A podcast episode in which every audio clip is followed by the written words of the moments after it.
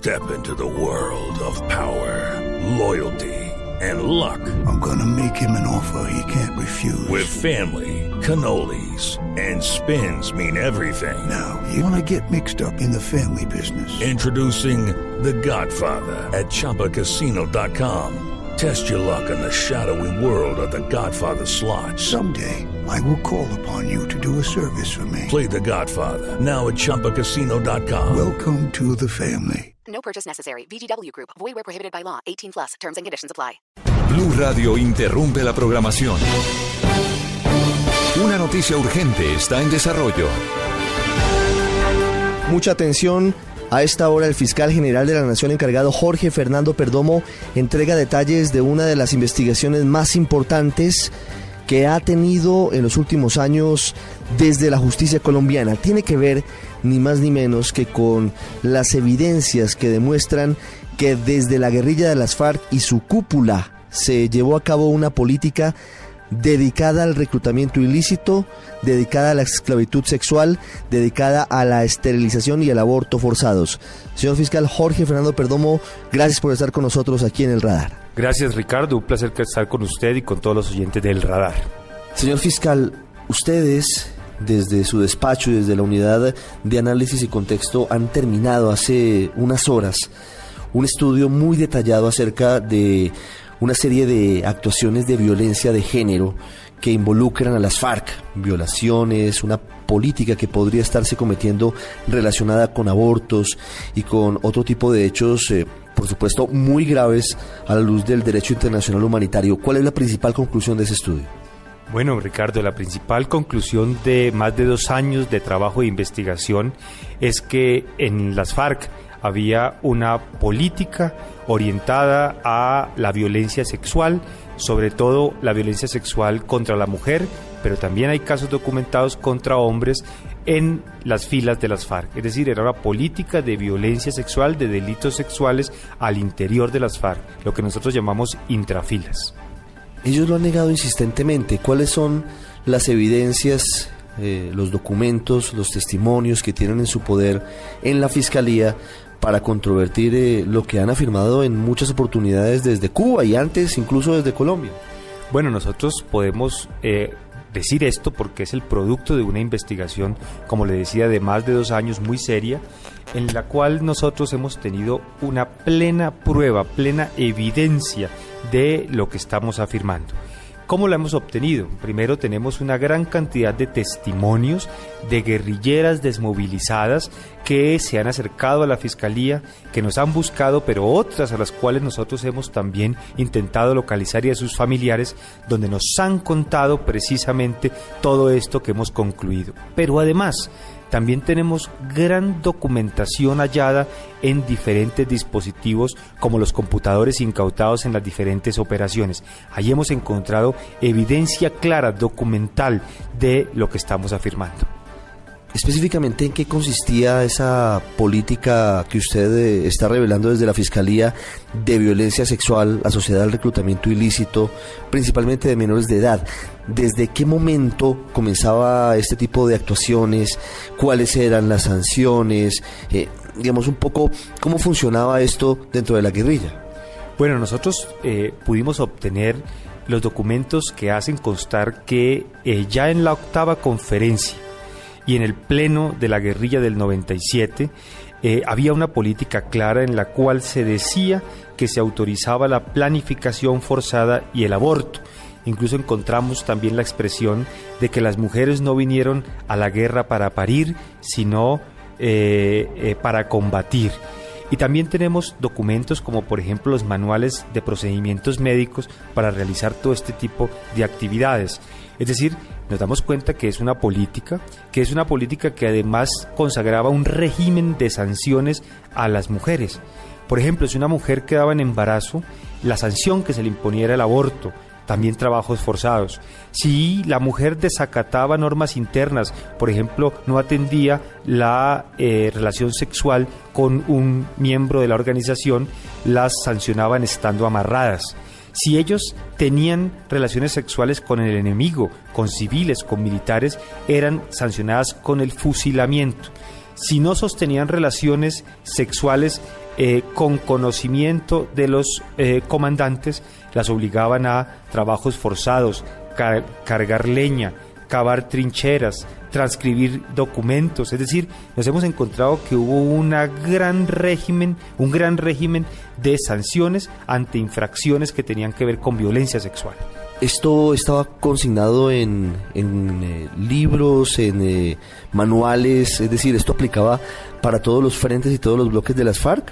Sí, nosotros tenemos evidencia de esto en la mayoría de los frentes, en casi todos los frentes, y por eso podemos decir hoy sin ningún, sin ninguna duda que aquí estamos ante una política emanada de eh, la comandancia y la dirigencia de las FARC.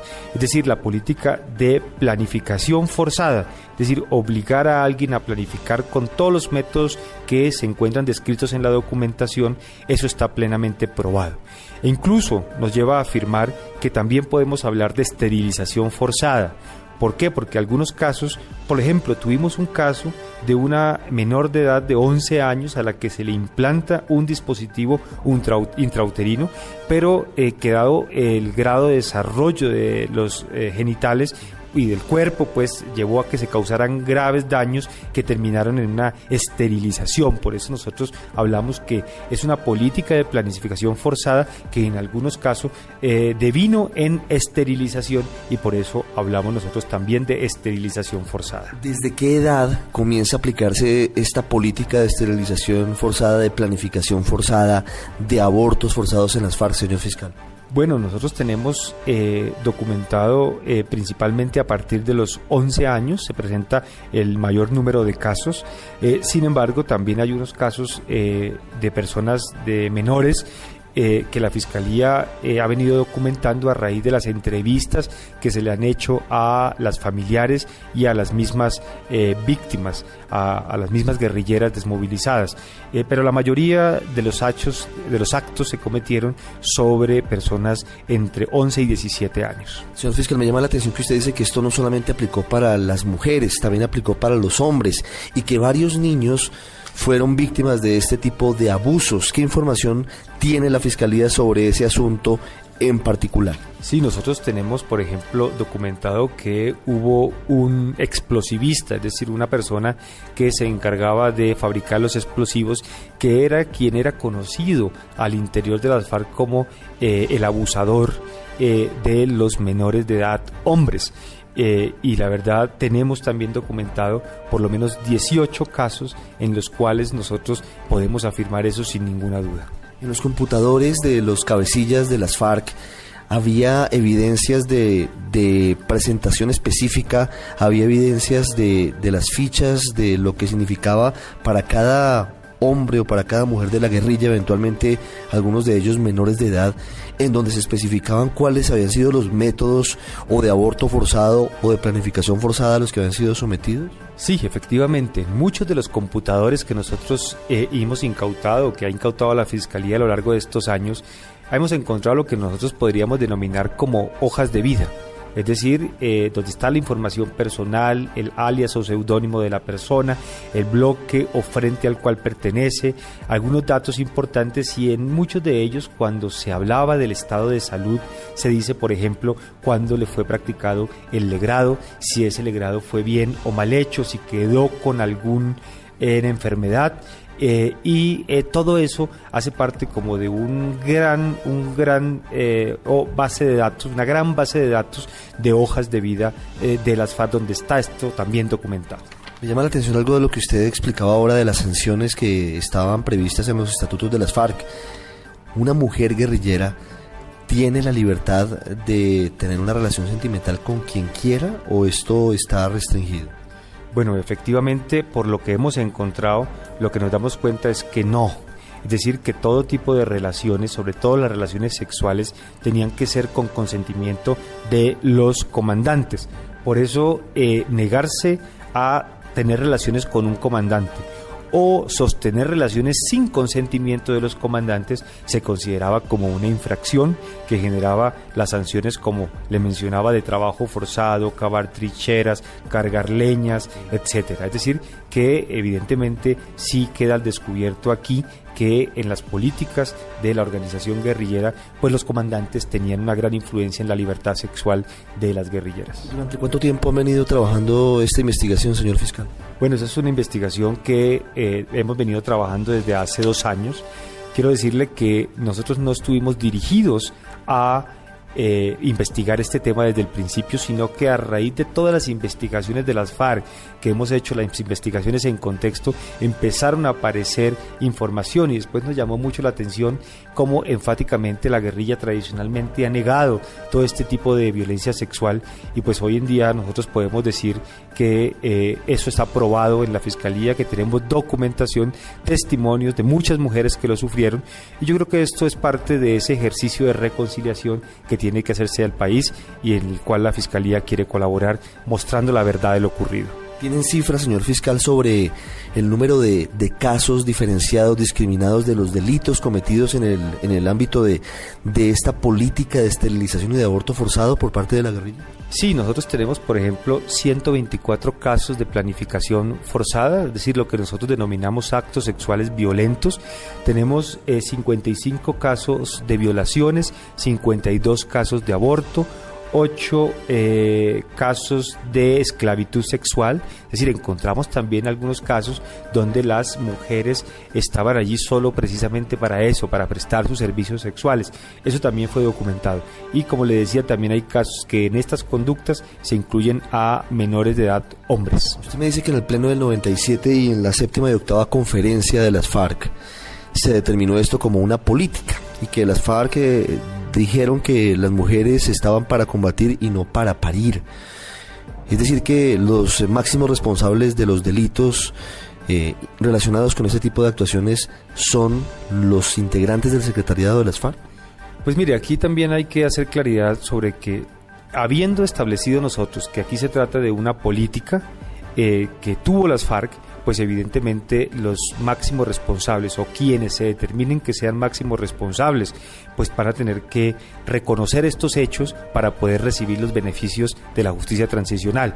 Eh, y por supuesto, aquellas personas que de los mandos medios o bajos de las FARC hayan participado en estos hechos, pues también tendrán que contarlo, no solo por, porque eso puede tener repercusiones en su responsabilidad, sino porque eh, eso es parte de los compromisos que se están adquiriendo de verdad en La Habana. Permítame insistirle en ese punto, porque en Cuba están el máximo jefe de las FARC, Timochenko, está Iván Márquez, está Jesús Antrich, está Pablo Catatumbo, está Pastor Alape, está Carlos Antonio Lozada, y están eh, otros, bueno, Arias Romaña, tantos, tantos nombres, alias el Paisa. Ellos son los cabecillas de las FARC. Si esto fue una política de las FARC, ellos deberían responder ante la Justicia Especial para la Paz por estos delitos, por estos crímenes. Ellos lo que deberían hacer es contar esta realidad a eh, la Jurisdicción Especial para la Paz para recibir los beneficios que la jurisdicción establece en materia de penas, es decir, unas penas eh, relativamente bajas. Si no lo hacen, si no lo cuentan, la Fiscalía estará preparada con todo nuestro material probatorio para, en un juicio contradictorio, probarles a ellos que nosotros hemos documentado estos actos de violencia sexual y que efectivamente ocurrieron en el marco del conflicto. ¿Cuáles son los delitos que se cometieron exactamente? Digamos, en el momento de la tipificación, en el momento de decirle a la sala de reconocimiento de la Justicia Especial para la Paz, señores magistrados, las FARC o los cabecillas de las FARC cometieron estos delitos al amparo de, una política de reclutamiento ilícito de violencia sexual. ¿Cuáles son los delitos?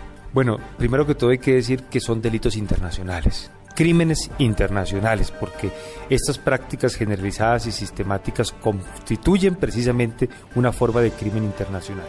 Podemos estar hablando de actos sexuales violentos en persona protegida, accesos carnales violentos, abortos forzados, acceso carnal abusivo, actos sexuales también en persona menor de 14 años, esclavitud sexual y esterilización forzada tenemos casos también de prostitución forzada, de embarazo forzado y de desnudez forzada. Esos serían los delitos que harían parte de este dossier jurídico que hemos elaborado en los últimos dos años en la Fiscalía. Muy grave lo que ustedes están revelando hoy aquí en Blue Radio, señor fiscal. Pero eventualmente no se entiende por qué se debe conocer esto ¿Por qué se debe saber por parte del país que las FARC cometieron estos delitos? Cuando todos eh, estamos señalando que estamos muy cerca de la firma del acuerdo final. Y lo que existe hoy en eh, el ambiente es que posiblemente las FARC no van a responder por eh, sus delitos porque hay una justicia que se ha diseñado de tal forma que haya una dosis de verdad, otra de justicia y algo de reparación. Digamos que es una justicia especial y transicional. ¿Cuál es la importancia de conocer esto hoy? Esto ¿qué le garantiza al país? ¿Qué le garantiza a las víctimas de este tipo de delitos? Mire, esta es una contribución muy importante de la Fiscalía en la búsqueda de la verdad y en la satisfacción de los derechos de las víctimas, a la verdad, a la justicia y la reparación. Aquí lo hemos dicho en la Fiscalía, Colombia no se va a reconciliar si al final de cuentas no reconocemos lo que pasó, no lo conocemos, no lo eh, no evitamos que esto se vuelva a repetir y sobre todo eh, pues que se existen algún tipo de responsabilidades por estos hechos.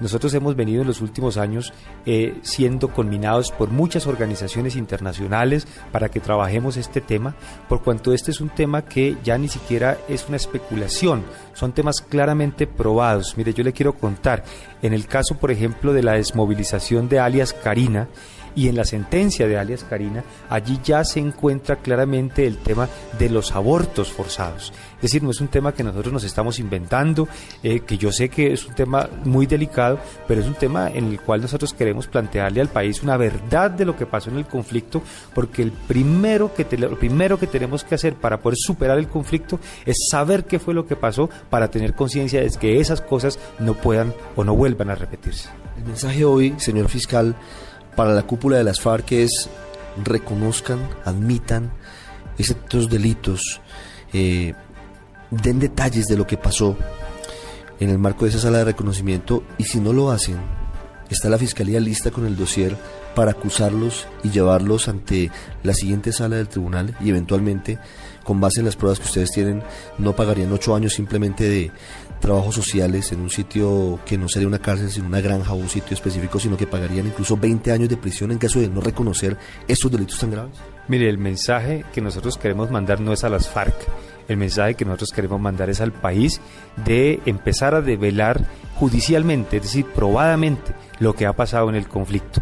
Y eso tiene las consecuencias que usted está mencionando. Si estos hechos son reconocidos, son aceptados por quienes participen en esa jurisdicción, tendrán beneficios. Si no son aceptados, la Fiscalía va a estar preparada para aprobarlos en un juicio y para que entonces se imponga la pena que corresponde, que cuando no se aceptan estos temas o estas responsabilidades puede llegar hasta de 20 años. ¿Hay pruebas contra algún integrante del secretariado de las FARC directamente en este tipo de delitos? Bueno, eso es lo que estamos nosotros también eh, llevados a establecer. Pero quiero decirle que para poder imputar en derecho penal un delito de esto a un máximo responsable, no es necesario tener una prueba directa y no es necesario porque cuando esto se constituye en una política, como hasta como aquí ha sucedido, en un, patrón de, criminalidad, los llamados a responder son los máximos responsables. Eso es lo que ha pasado, por ejemplo, con los paramilitares o que lo que pasó con la desmovilización de los paramilitares. Muchos de ellos fueron condenados por hechos que no realizaron directamente, pero que hicieron parte de la política de las estructuras paramilitares. Aquí pasa lo mismo, el derecho penal ya conoce eso y eso ya no está en discusión teórica en derecho penal muchísimas gracias por estos minutos para los oyentes del radar en Blue Radio. Ricardo, un placer haber estado de nuevo en el radar.